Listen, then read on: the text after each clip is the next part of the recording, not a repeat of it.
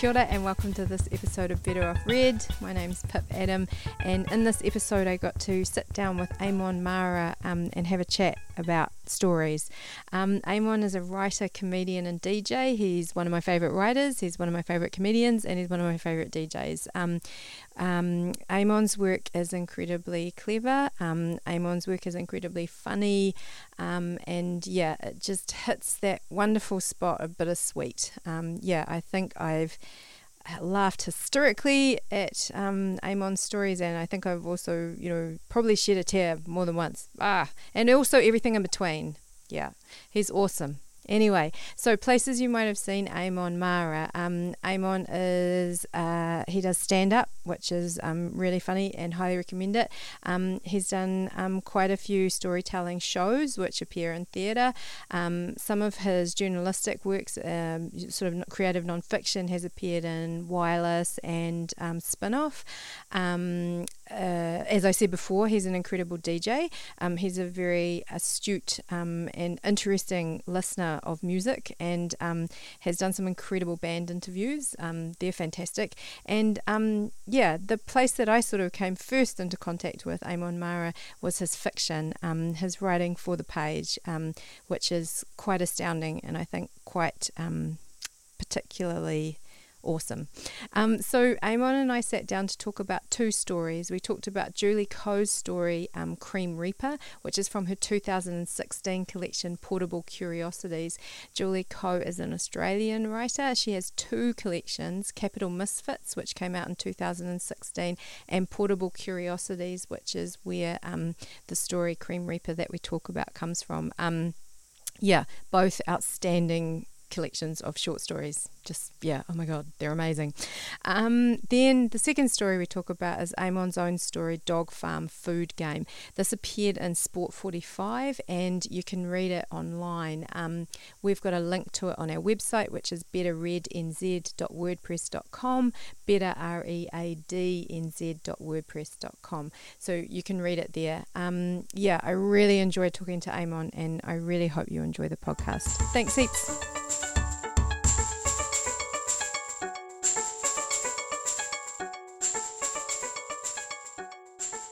Hello, Eamonn. How are you? Good. How are you? I'm really good. Yeah. Thanks for letting us come up to Tory Street. It's very nice in here. I feel very comfortable. It's very good. Um, now, I'm here with Eamonn Marra, and we are going to be talking about two stories. Um, we're going to be talking about a story called Cream Reaper, which is from Portable Curiosities by Julie Koh, and we, then we're going to be talking about Dog Farm Food Game, which is by Eamonn um, as well. So we're going to start off talking a bit about Julie Koh's story, and Eamonn, you were willing to read a little excerpt from that for us. Yeah, I'll just read a bit from the middle of the story. Mrs. Tracy drops me home before she drops off the bodies. What is this, she says? A hole in the wall? It literally is. It's one of thousands of new horizontal hovels in this, the city has recently listed on a special register to address the housing crisis. If you earn under $40,000 per year, you qualify to rent you qualify to rent one of these holes for a subsidized rate of $750 a week.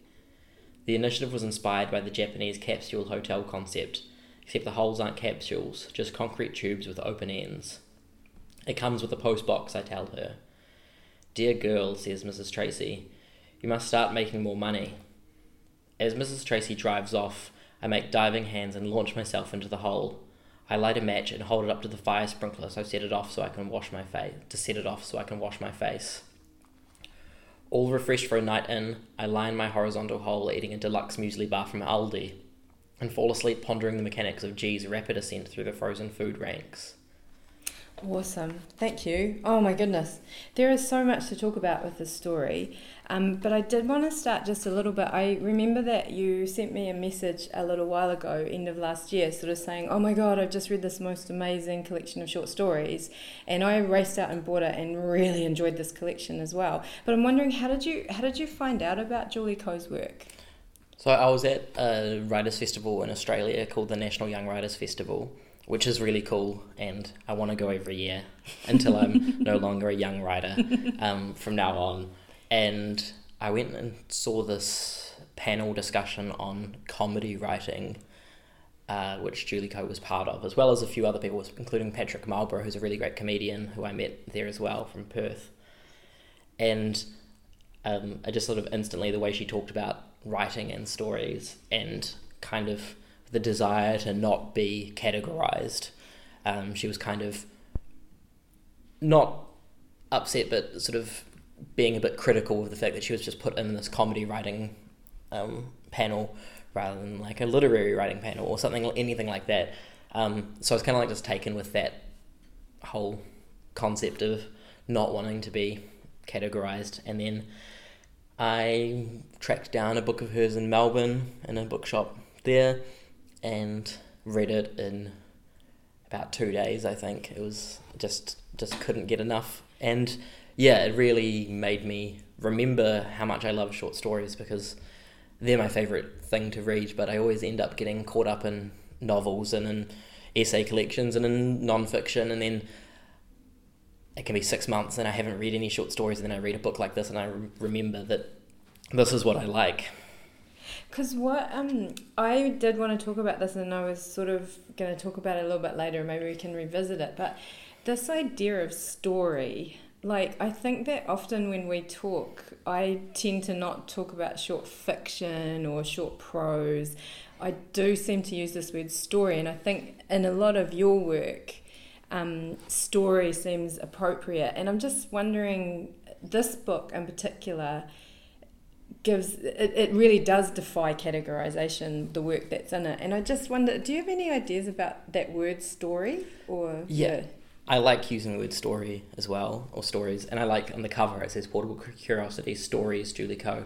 Um, I like stories because the words short fiction, like nobody calls a novel long fiction, yeah. um, and it kind of short fiction will make you seem it seem like it's a shorter version of something normal, but stories kind of it's its own thing. Stories are what it is, and it doesn't have to be like defined by what it's not which is what short fiction kind of does. Oh, I really like that idea. I really like that idea. So there was a lot to choose from in this book, and you chose the story Cream Reaper. Do you want to talk a little bit about why you chose that story? Like what? Yeah, just why why you thought that was a good story to look at. Um, well, it was like one of the most memorable in the collection, I think. Um, there are a few other stories that I really like. Like I like the most magnificent breasts in the world and I liked. I think it's called Fat. Oh yeah. Um, heaps as well, but this one, Cream Reaper, seemed like the most portable curiosities story out of all of the portable curiosity stories, which is uh, like why I like it because um, it's like it is satirical, but it's not just satire, and it's kind of set in this um, near future not quite dystopia, but almost, or yeah, it could definitely be defined as dystopia, but the people living in it probably wouldn't think they're living in a dystopia.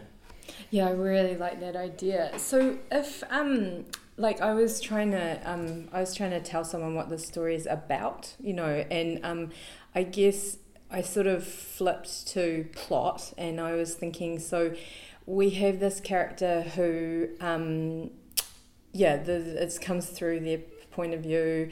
Um, it appears to begin in quite a conventional way as sort of a journalistic kind of like profile of this character who is an ice cream, you know, sort of, I don't know what you'd call him. He seems like the, you know, the, I don't know, connoisseur, but also like has made a lot of money out of ice cream.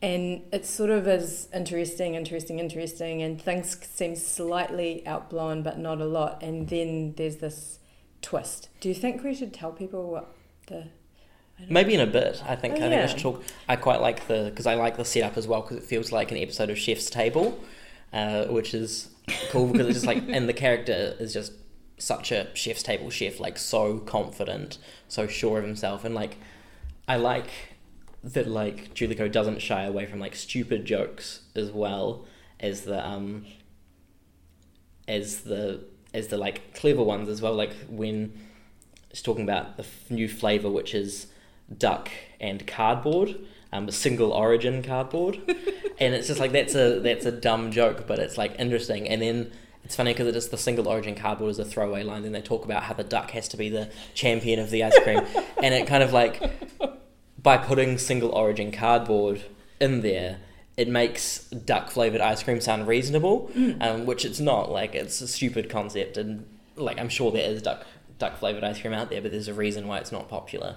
And I think, yeah, because we just finished watching Zumbo's Great Desserts, which it just, like, it was just such a weird thing coming into this story from that because it is, you know, they made desserts that floated, they made desserts that were vapor, they made desserts. And, like, we recently went to Auckland where there was an ice cream place that we went to where I had a um, wasabi ice cream, which had soya beans on it. And, like, it was just, I just think it really. Um, ties into this whole idea as food as entertainment and then sort of like the piece you read you know the flip side of that is that you know he's living in this massive house and she's living in a tube in the wall kind of thing Yeah.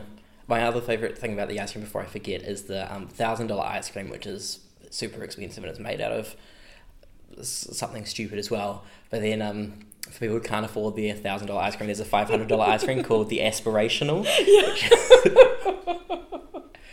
it's just so good it's so good Yeah. it's so good and just full of like every other line is like a really funny joke but um it's yeah as i said it's not just satire it's not just comedy and yeah the the hole in the wall is really interesting i think that's like one of the best bits of satire in the um in the story because like well we're going through housing crisis in new zealand at the moment i know sydney is definitely going through one as well and um but what's funny about it is um you get if you earn under forty thousand dollars a year, you get a house that costs seven hundred and fifty dollars a week, which is a good deal.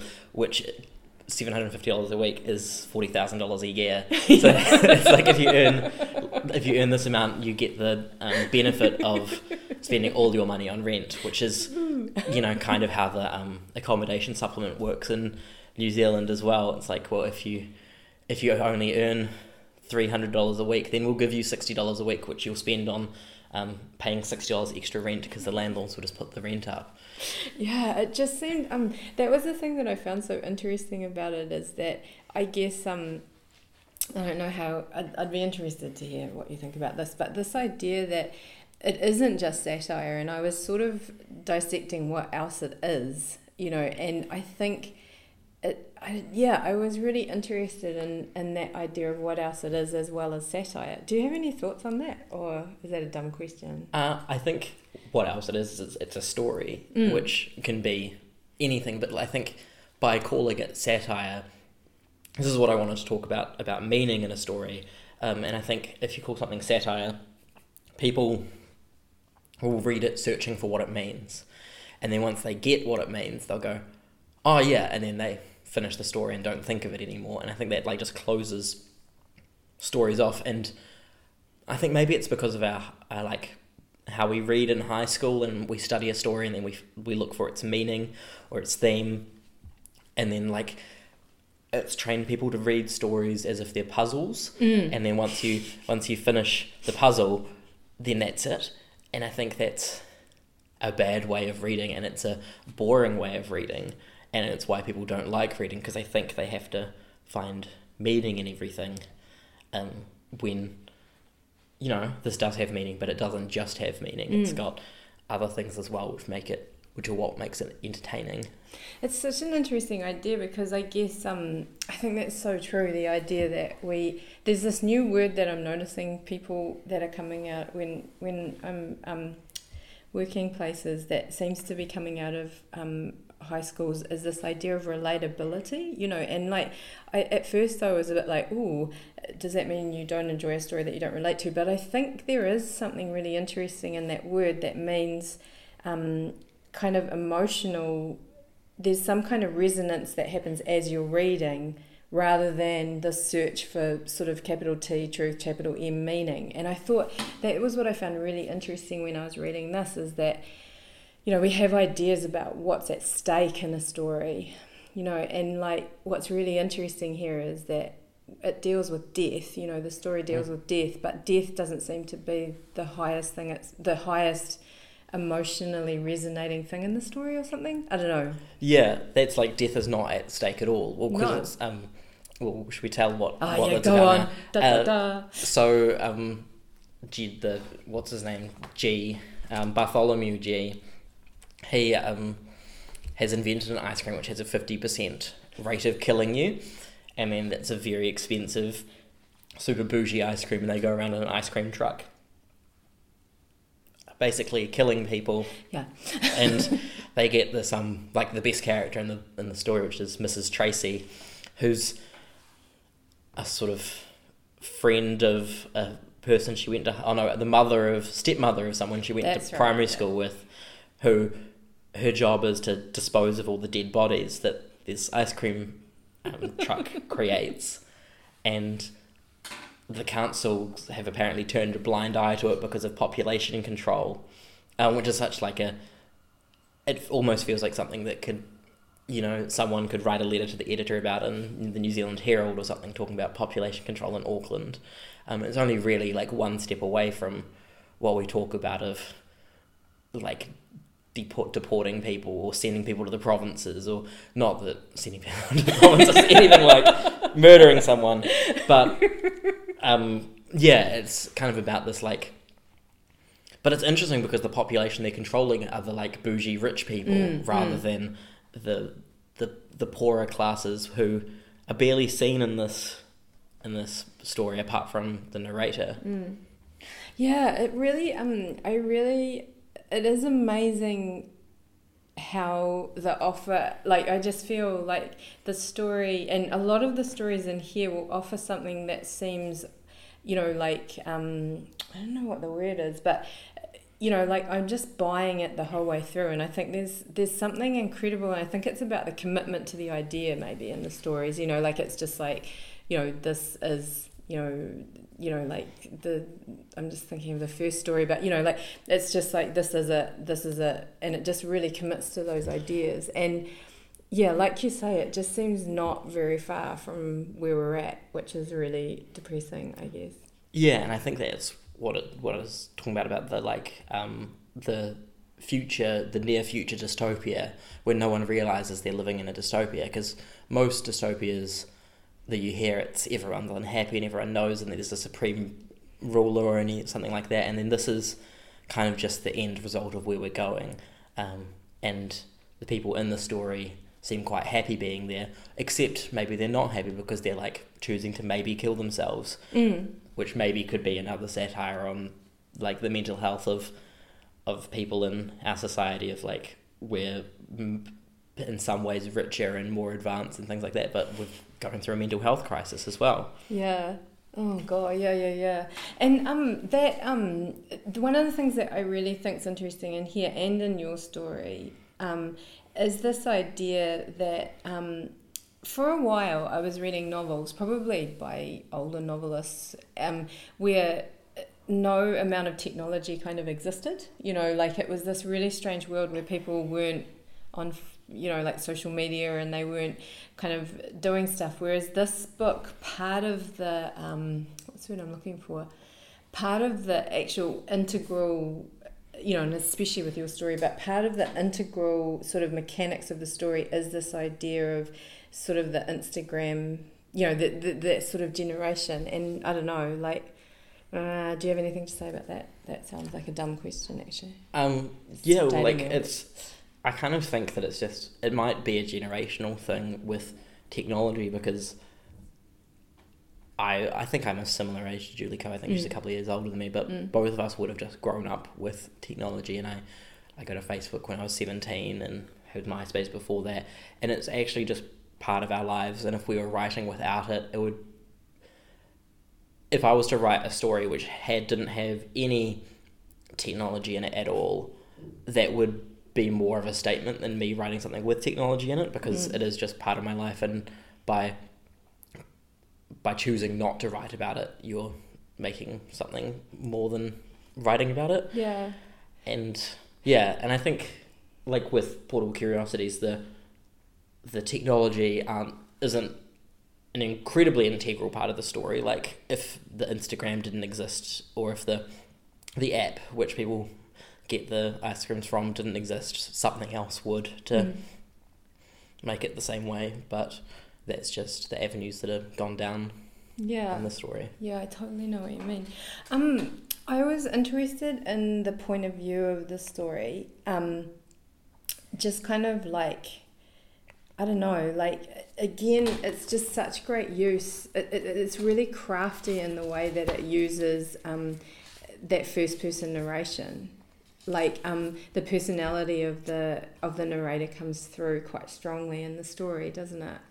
Yeah, and that's that's part of the charm of it. I think of the kind of desperate journalist angle, where you know she's she's built up to be like the sort of intern who doesn't get good stories, and this is the biggest thing she's ever done, and people are using her like the um, the term which Bartholomew G uses is an embedded Yeah. journalist, which kind of um, just makes me think of uh, like like sort of the media, which is kind of like free PR for companies, which happens quite a lot now because it's easy to make and easy to put in the on, on the internet and it gets clicks and just kind of being very positive about businesses for like PR reasons and sometimes they might pay to get someone in there and sometimes they won't and things like that so it's kind of sets up this this world that we're living in now of like intern journalists incredibly rich bougie um, chef's table type Mm. businesses. It's in a city with a housing crisis. Like this could happen in Auckland. Could probably uh, it's not. It could almost happen in Wellington. Mm. Not not quite as much as well. But then, kind of just goes further with all of those ideas. Yeah, I really like that. And I really like um one of the things I was looking at again tonight is like the rhythm of the humor as well. Like there's a moment um where the first person to eat the ice cream um sits on the curb and um there's this moment of quiet around her taking the first eat of the ice cream. Mm. and like it's just so incredible how there's a pace of the humor and the lightness that's carrying it on and then there's just this drop you know and it feels like just the sound drops out of it. And um yeah and then there's really good explanation of some of the gory details. And like yeah just those shifts are quite clever in here Yeah, and then it just moves on. yeah yeah is- exactly Yeah, so it's like got a the she's doing the hippie shakes on the ground, eyeballs rolling, so saliva bubbling from the lips, and then more about her death. Doesn't there's no pulse, and then Bartholomew G just pour starts pouring honey from one thing to another thing to help him help him think, which is great. Yeah, it just I just think it deals with it so well. Like it just um there's she's a real genius of tone. That was the thing I was thinking as I was reading this is like I feel mood and tone. Like I just really love the way she sort of plays those almost like an orchestra. Like it's just yeah, like it's just so great. Oh, she's so clever. As are you. Thank you. Um, do you want to read from um Dog Farm Food Game? All right, I need to read the comma. I uh, Dog Farm Food Game.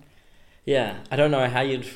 Dog farm food game is probably fine. I considered making it a slash when I Oh. wrote it, but I think um, Emily Emily Perkins is one of my supervisors as well as you for the Oh. masters. She told me she told me to not make it a slash. I think. I do like the comma. Yeah. I feel like I could have an entire half hour discussion about the Mm. title because I just think it's such a great title. It's brilliant. But yeah, I'll be quiet and if you could read some for us, that'd be great. I'll read the first page of it. I met Abby when we were both sad on a sad part of the internet. Some people don't realise there's a sad part of the internet, and others claim that all parts of the internet are sad, and that happy people just don't spend that much time on the internet. They're both wrong. The internet is not inherently sad, but there are some parts that are sadder than others. Sad people attract each other and form a whole internet galaxy held together by gravitational sadness. The sad part of the internet is where sad people feel normal. It's easy to fall in love on the sad part of the internet. It's easy to connect with others who feel the same internal dread. It's easy to be charming when all punctuation is flirtatious. First, you favourite each other's depression jokes, humour that's hilarious to the sad but scary to the happy. Then you message casually, then obsessively, and then you have cam sex. The first time we had cam sex, it was fast and silent. We didn't want to speak so that the others in our respective houses wouldn't hear what we were up to. which is how we kept talking for our entire relationship. We turned on our webcams, and soon her top was off, and I typed wow onto my keyboard. I pulled my pants down around my knees and got my cock out of my underwear.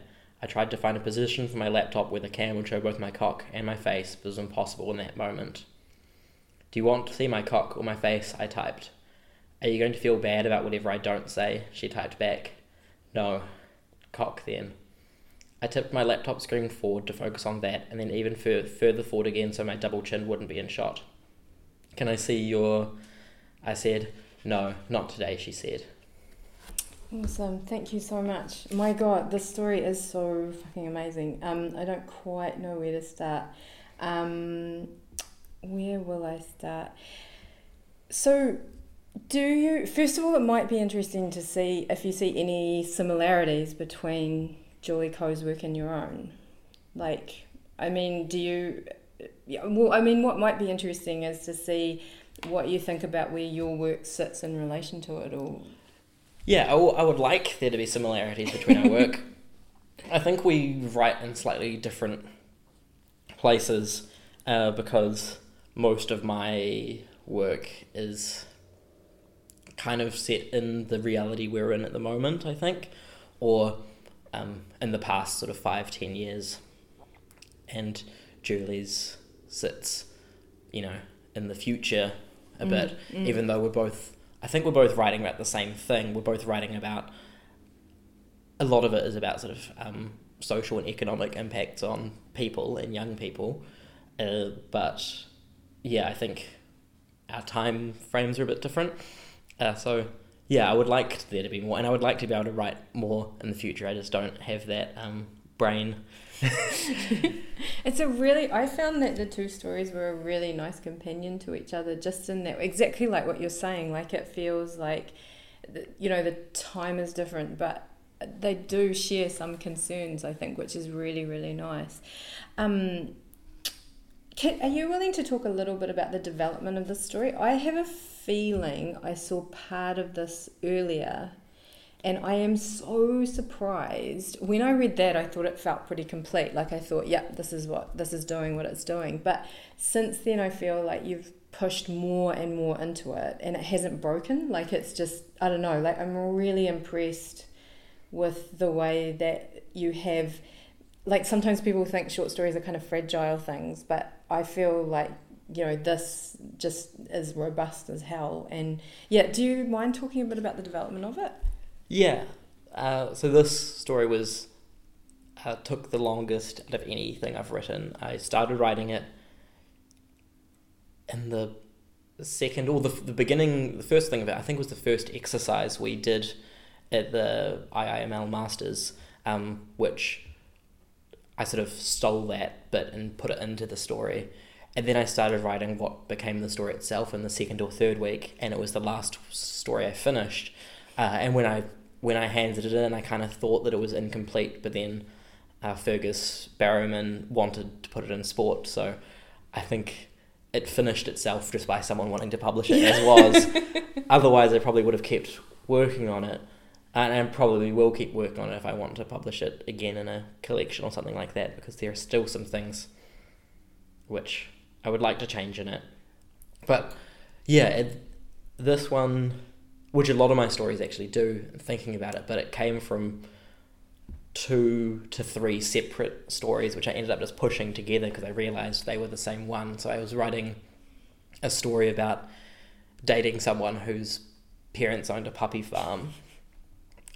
Like, and dating someone. I didn't do that, that's the narrator, but that's often confusing people. But someone dating someone whose parents owned a puppy farm, and then I wanted to write one about like a um, an internet relationship between depressed people, and then a bit at the end about um, a coffee table in a house that came from an exercise that I did, and I kind of just like smushed it in there because I needed them to be talking past each other at one stage, and I thought that that worked quite well there. It really does. It really does. Like, I mean, um, we will put a link to this on the website so you can read the story in full. But it is just incredible, and like, I feel like sometimes when I'm writing stories, there's one part of it which unlocks I don't know, like it sort of finally the story kind of reveals itself. Did you have a moment like that, or not really? That might just be a dumb question. I, I usually do in writing, but not with this story because it was it was a really hard one to write. It just the pieces the pieces weren't fitting together for a long time, and I kind of forced them together. It, didn't feel like it wasn't a smooth like jigsaw. It was I had to like cut things and and yeah, when you said that I'd sort of loaded it up with stuff, there's like more in it, which I wanted to have, which is I think it is in it if you're looking for it, which I won't say what it is, but there's some like other bits in it that I wanted to have which I couldn't fit in it because it is told from a first person perspective, and the other bits were about the narrator not realizing what's happening with the other character in it. Mm, mm. And so I wanted to load it up more, but Mm. I think I found a place where it's kind of like uh, it, it holds all it can. Yeah, it's such a good. I don't know. I always like these stories because I always think that there has to be like divine intervention where I sit at the typewriter and just you know like I forget about that graft of you know that that actual sticking things together and seeing how they fly and you know taking things out and putting things in and that idea of sort of a scale balanced is quite you know interesting. I don't know, and um so if you were describing this story to someone like um how what would you price it as like Um, it's a story about a relationship between two sad people, probably, and I think it's also a story about not listening to each other. Those are the two things I would say it's mostly about.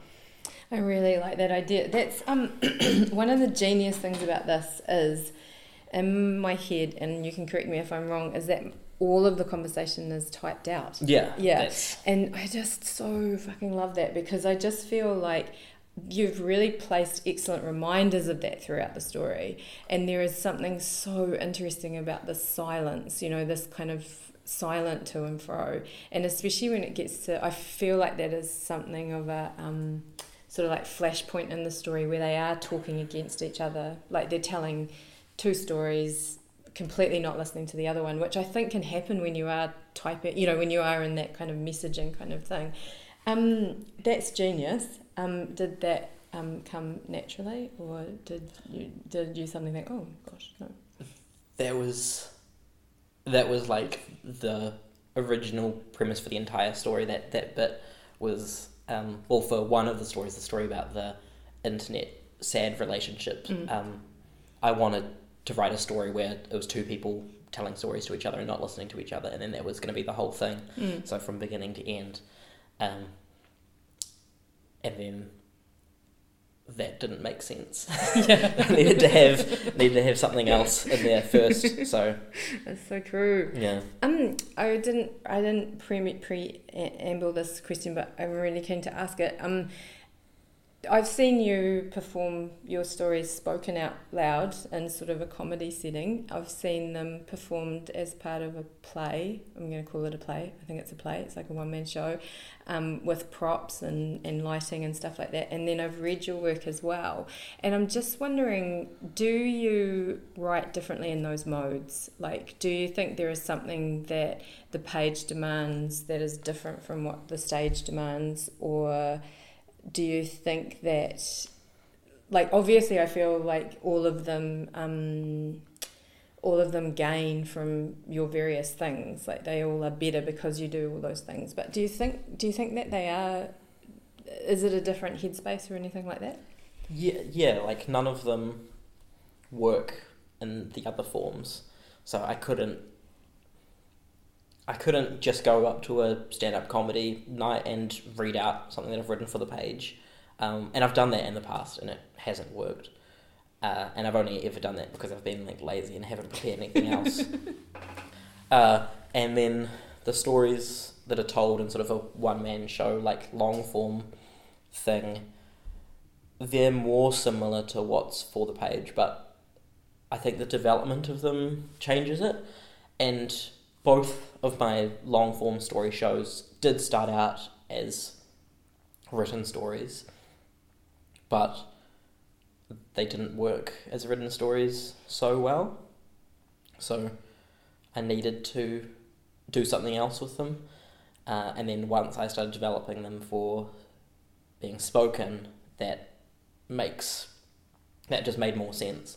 So sometimes it's finding the form that fits your idea, and sometimes it's forming the idea to fit the form. Yeah. Uh, but yeah, they they're different and they're not easily transposable. Yeah, and of course, one of the big things in there, which um, just uh, I'm always obsessed with, sorry, um, is the idea that with like because I was lucky enough to do um, to be part of your podcast, and I got to stand up in front of people and tell a story, and that instant reaction, like knowing what's landing and what's not landing, and like I mean that is quite. It felt quite lonely going back um, the next week to write, and I just wonder. Yeah, like that must be. Is that is it just because I'm not very experienced, or is that does that like this idea of development like i know that your show you had a director and you know there, there's suddenly a there's people in the room kind of i don't know do you have anything to say about that. Yeah well that's why writing for the page is hard. Like that's why it's like the thing which i've um not i haven't put as much out into the world of it as i have with my other few things because it is hard and it's hard to i find it hard to develop things without another eye, and even if you have a writing group or a person that reads over it, it isn't that you don't get that like line by line instant reaction as you do with stand up uh, or with a like long form show. Although the long form show is kind of in the same sense because even though I was working with a director and I mm. had some other designers who were kind of came in and out in re- rehearsal and gave feedback, you didn't get that. Uh, you still had to develop an hour's worth of content, which is like quite a long time, mm. without getting the instant reaction, which is um, yeah, it's it's harder.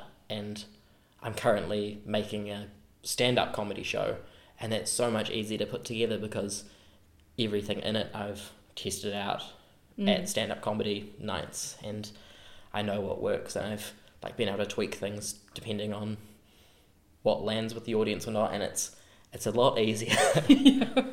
I was just thinking that the other day, like it's always um, that's one of the things I find most terrifying about writing. I'm not really I no idea why I get things published. I just really love writing, and then to put it, it's this horrible feeling where I make something and I'm kind of like, oh, this I thought was funny, and then people are like, no, no, that's not funny. And I think, yeah, there is there is a weird, I don't know, there is something really weird. I think that's what it. That was one of the things I was really impressed with with um, Dog Farm Food Game is that um, there are funny moments in it, but they just are so um, bittersweet. Some of them, you know, like do, do, I mean, obviously it's hard to deconstruct your own process, but do you think there's humor operating in here? Or oh, definitely. Like I I think there's more humour operating in there than most people are giving me credit for. I think um, everyone always just talks about how sad it is, and um, like it's only it's only other depressed people. I'm not like that depressed anymore, but people who've experienced like severe depression who find find the funny bits in the in the funny bits. Uh, my friend Freya said this great or tweeted this great thing once, which is like like like uh, something about like I hate all the people who um, try and make depression serious all the time, like uh, like non-depressed people, because like if you take away the fun funniness from depression, all we're left with is depression. That's and, so true. And there are some like lines in here which like I I think are just just jokes, and no one seems to be reacting to them at the same time. Like when he sees the flatmate in um, in the kitchen. Oh my god! And then the flatmate's like, "Oh, what have you been up to?" And he's like, "Oh, just depression stuff." And the flatmate looks concerned, and he has to be like, "Oh no, don't worry, that was just a joke." And I thought that's funny because like depression stuff isn't a thing, but it's something that a depressed person would say to a not depressed person, and then that would just like cause concern uh, when it's actually just like it's a joke. Um, and then like my most proud bit of this of the story, which is like I think is very funny um, is when they're trying to have cam sex and the dog keeps on trying to get on the bed. Yes. Um, and um, yeah, no one else seems to think that's as funny as I do. it's really I was just thinking about how sometimes that can um, be um, yeah I think sometimes that can be isolating as well like you know like I definitely have had moments where yeah people have sort of said oh no why would you want to write about that it's like oh because I thought it was funny. It's not funny though. Um oh that was something I didn't ask about either. I should have prepped you for this. This talks about I don't know Oh gosh, in this present moment in time where um, sex is incredibly problematic, there is something so incredibly well crafted and well written about the sex in this piece. You know, like it really does, there is nothing gazy, which is really odd because the absolute setup is that we're in a male consciousness looking at something, but there's just something really I don't know. Like you probably just did that naturally because you're a decent person, but I don't know. Well, I no, it was really hard to write, and I think like I I've haven't really written about sex that much, and I find sex is really hard to write about. So it did take a long. That was one of the reasons why it took such a long time to write this story because I realized when I started writing it that I had to have sex scenes in it, and that was hard. But um, I think the reason it might be like that is because um, both the characters feel like they're on the back foot. I think both characters think because they're both really sad that they're like one step away from losing the other one. So like trying to not do anything that would affect that. But then that could also be that like I know that that can also be problematic sometimes if you like if you think you have to do something to lose it, then that can bring mm. issues with consent and things as well. But I don't know. I didn't want it to be a story where, like, where because because it is like a, it's a love story, and I didn't want that to be pro- that that part of it to be problematic. There's a lot of other things which they're doing to each other which are, but that bit I didn't want to be. And it's so interesting because I think um, there's so few models. Like you know what I mean? Like I was just thinking you know like I just yeah I, w- I was thinking back to that you know like there are so few models for writing yeah for for writing um consensual you know like yeah like normal sex.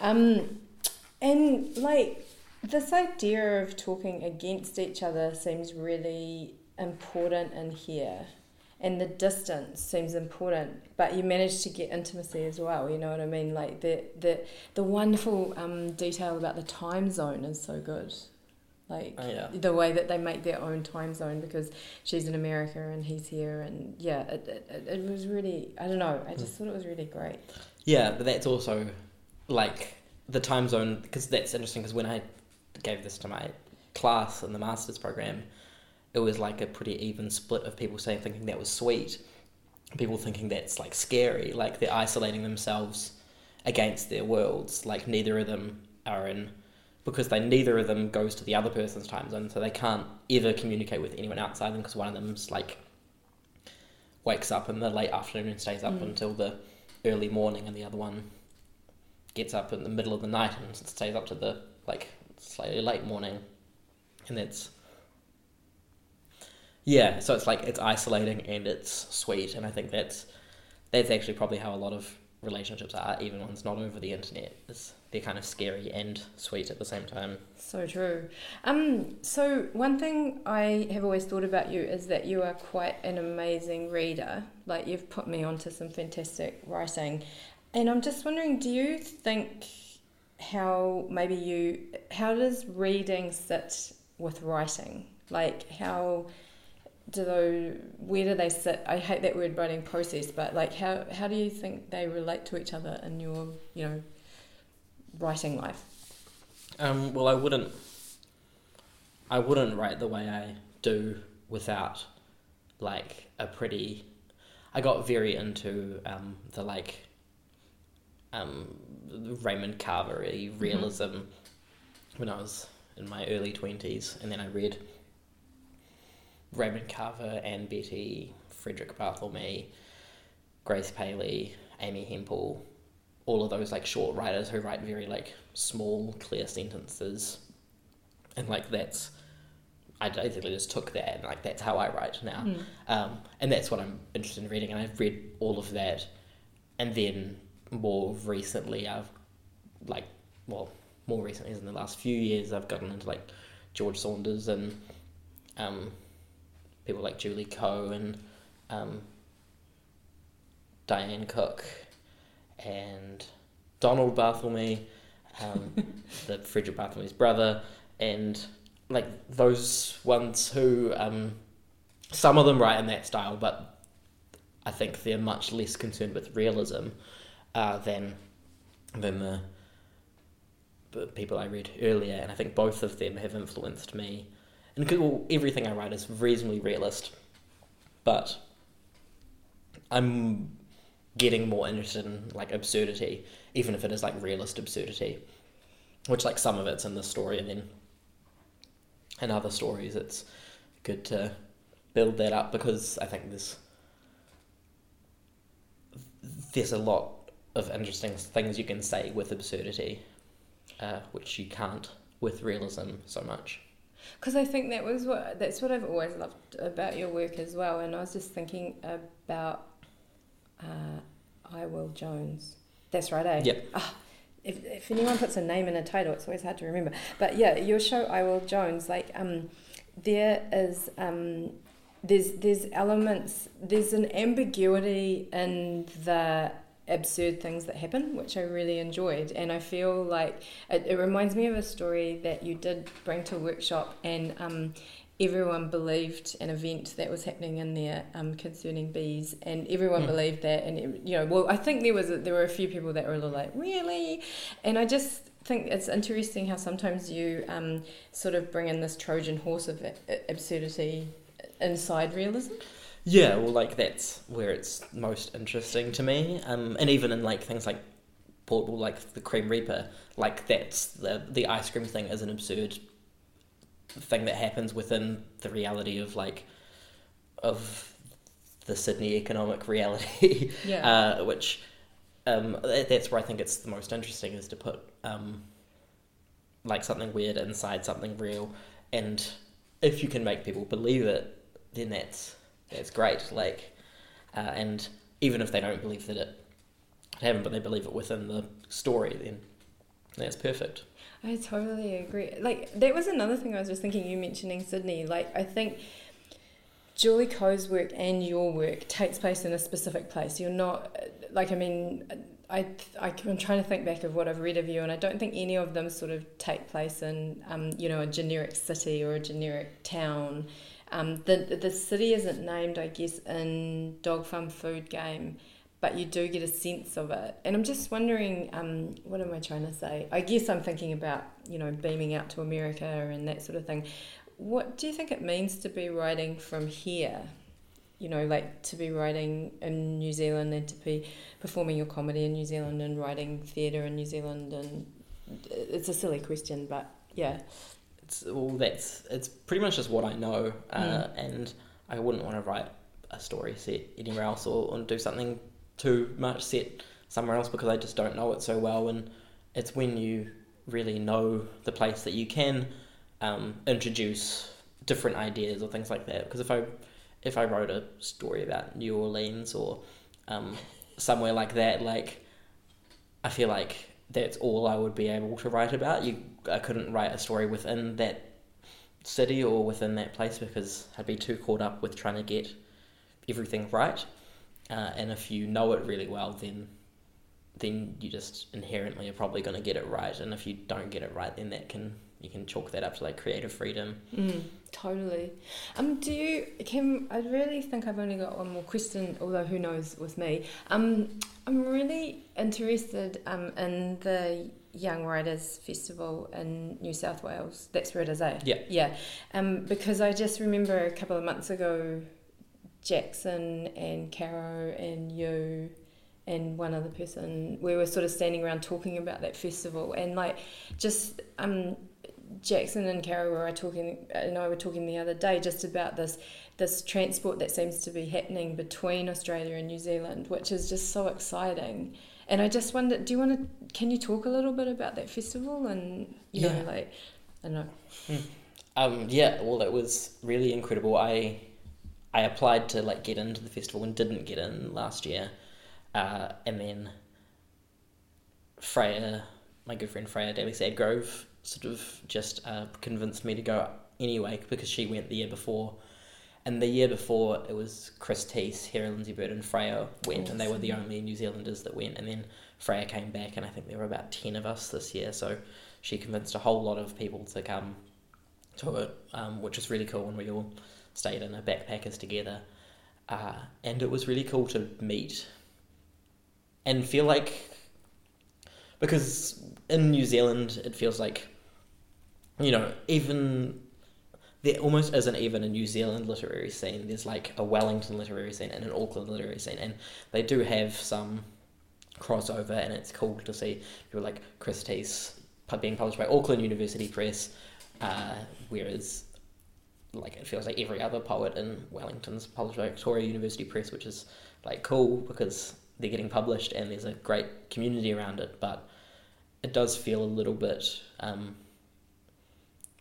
gated or something um, geographically, which I don't know if there's it's anyone's fault really. I don't think it's um, I don't think I don't think that the like the gatekeepers of, of literature are doing that on purpose. Uh, I think it's more just we don't go to each other very much, and there aren't many festivals or opportunities to go and really spend time in each other's cities. Like, um, like, and I think the closest thing we have is Lit Crawl, which comes, which everyone because the Writers Festival is more concerned with like an international crowd, and because Auckland have their own Writers Festival, it's kind of we just stick to our own. Uh, and Crawl's probably the closest thing we have, but it was weird because Lit Crawl happened on the same weekend as like a poetry conference in mm. Auckland, and I don't know, like there aren't enough literary events for us to be having big clashes like that. But um, the National Young Writers Festival was awesome because there were people from all over Australia, like Perth. I, yeah, Perth. I met people from Perth, Adelaide, Sydney, Brisbane, Canberra, Melbourne, and and one person from Newcastle, where it was um, there, and yeah, just meeting people from all over, and it also being very broad in terms of its um, very very broad in terms of its um, like scope of writing uh, because there were journalists, activists, fiction writers, poets, like article writers, like comedy writers, all of those types of things, and it all was under writing. And I think, yeah, often in New Zealand it feels like it's just prose and poetry, mm. and mm. like I'm involved in the comedy scene here, and there's not really any comedians that are ever considered part of the literary community. Um, sometimes someone like James Nokise will MC something. Uh, sometimes, like Johnny Potts was mm. invited to be part of a thing that Hera put forward, but like comedians aren't considered writers in New Zealand. Um, and yeah, it's just every scene is kind of sticks to itself, which is a bit of a shame, I think. Um,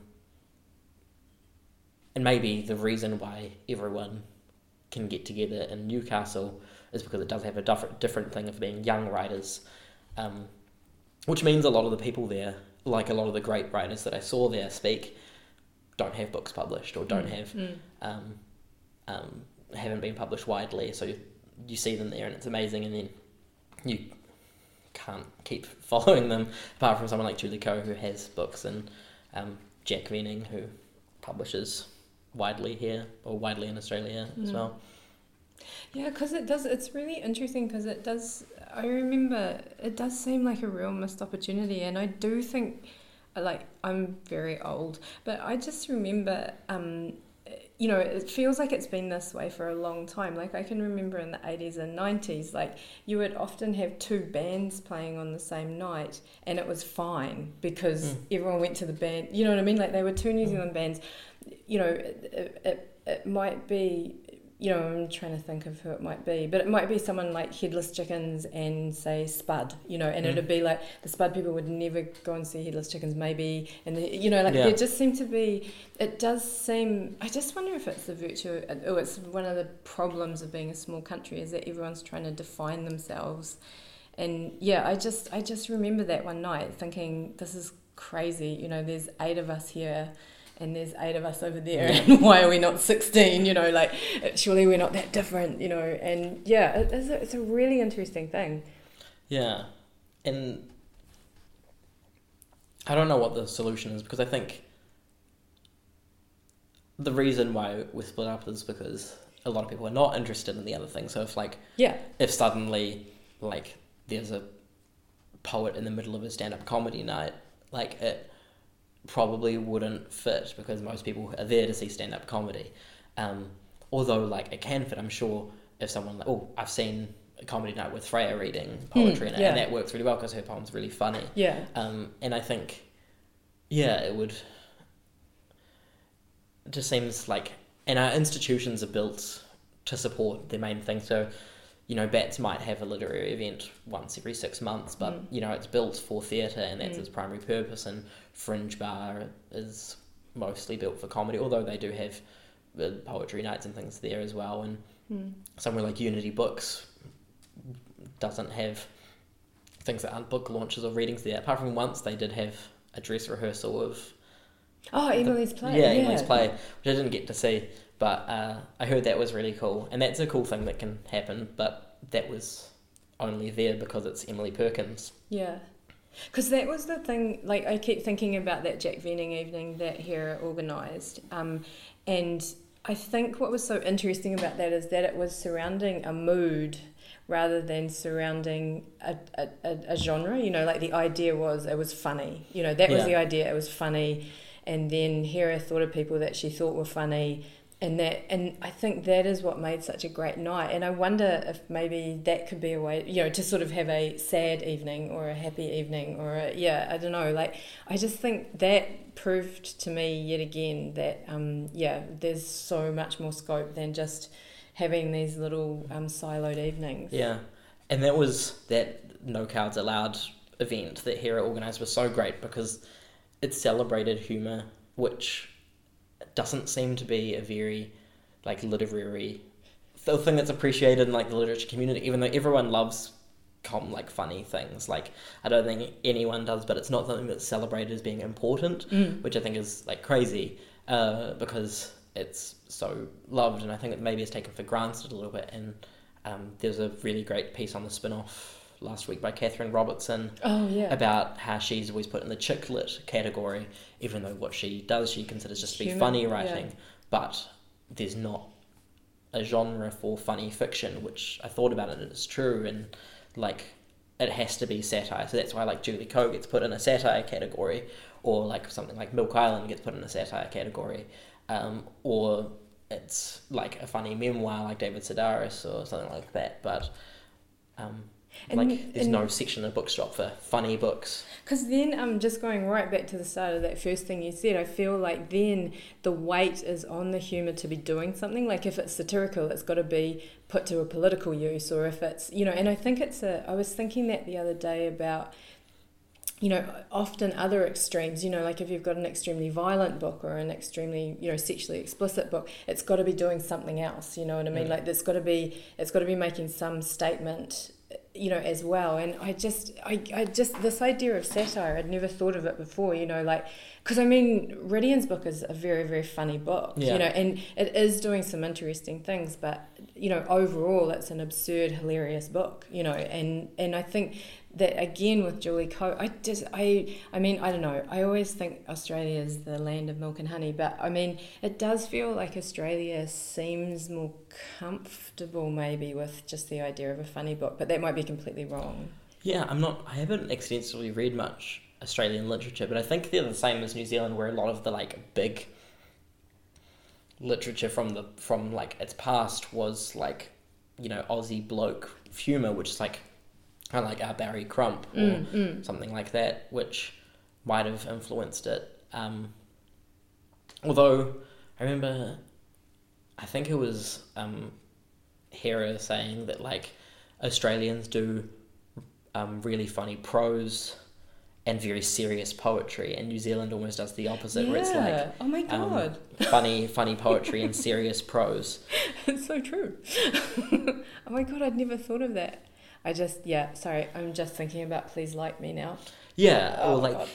and, well, and that's another thing that Australia has going for it, which I guess New Zealand does as well with some things, but it has the ABC Yeah, um, and SBS, although I think they shut down their comedy and a bunch of other things, which does um,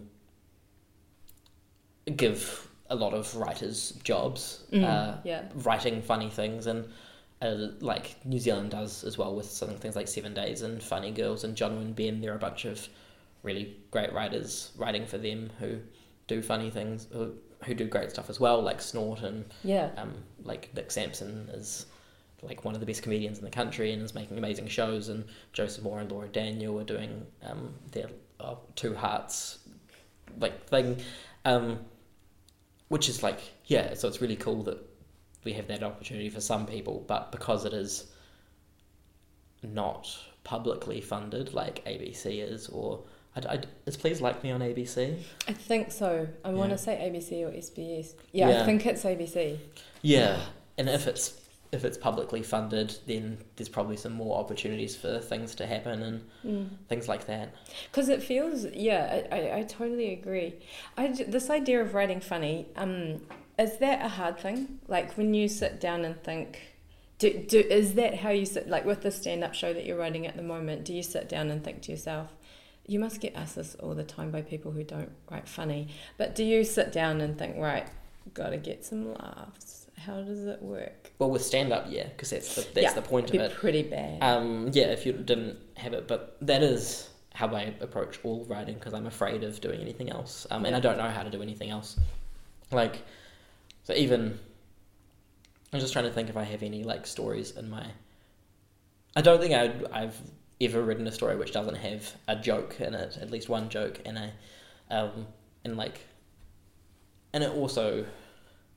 That's that's like it's also the only way I know how to communicate other emotions as well. Hmm. Like I can't, I wouldn't be able to write something that's just sad, um, and only communicated sad things, um, without some sort of humor in it as well because I don't know how to do sad without funny, Mm. because I think all sad things are funny. Yeah, Um, yeah. And I keep, I've like done this argument so many times where I think The Bell Jar is an incredibly funny book, um, and everyone's like, "What?" Because we've got the stupid idea that if something's tragic and sad and like depressing, it like it can't be funny because that's somehow um, like rude or uh, like mean or something like laughing at sadness. But I'm sure Sylvia Plath thought it was funny, Yeah. um, especially at the beginning when they're in New York. It's just, I totally agree. I totally agree. Can you feel when something's funny when you're writing it? Like, do is it because it makes you laugh, or do you know the rhythms, the rhythms of a joke? Are there rhythms to a joke? Yeah, there are. I probably usually write around to the funny, so the funny is what comes out first, and then I connect it together with other bits. So, but sometimes some things will just appear, like an idea for a joke will appear, and sometimes I think there are a lot of writers like this where um, we probably need to tone it down sometimes, or like I need to, while editing, um, sacrifice jokes uh, for the purpose of the story because it's not, if it's on the page, it's not a stand up night. Um, not every joke is worth doing, Mm. um, and not every joke pushes the tone or the narrative forward, and some of them will do the complete opposite. And if that's the case, Mm. they probably need to be cut. Do you do you have a favorite um comedy? Like, is there someone who you have watched and thought, oh, they're good? Um, I really like Hari Kondabolu, uh, who I like got very into a couple of years ago. Um, he does a lot of political stuff, Mm. um, and that he's great. Uh, There's that Australian guy that does those amazing shows. I can't remember his name. Oops, sorry. Ignore that. Australian guy. Yeah, he did one. Um, my father. Oh God. Oh, Jon Bennett. Yeah, yeah. Jon Jon, Bennett. Bennett. Jon Bennett's a huge influence on my like long form storytelling shows. I saw him first in 2014 um, after I'd done a show called Respite in the Fringe Festival. And Yeah. I saw him a couple of months later in the Comedy Festival. And the first time I did Respite in the Fringe Festival, I um, basically just printed out my story and sat down and read it. And then I saw him do a show called Fire in the Meth Lab, which is like incredible. And uh, it kind of was like, ah, like what I thought, what I was doing, and I thought was like a original piece of something was actually just like um, it can be something good. like it can be something like more than what it was. And then like so I remade the show the next year um, for the comedy festival, and then yeah, and then I've seen three, three or four of his shows now, and yeah, I've seen four of his shows now, and they're all like great, and um, yeah, I would like I would love to be as good as him. Although like I've kind of realized after seeing him a few times that like what I'm doing is not what he's doing because he does what he's doing and I do what I'm doing, and they're different things and we're good at different things. Um, and yeah, but so I don't want to be him, but I want to be as good as him at that. Uh, but it's also hard because he does, he mostly just does storytelling shows. He does some stand up as well, and he's he's pretty good at that. But he doesn't do writing for the page, and he doesn't really do um, like long form stand up comedy. Hmm. And I do I do just do too much for that all that stuff, and I I don't want to sacrifice any of it.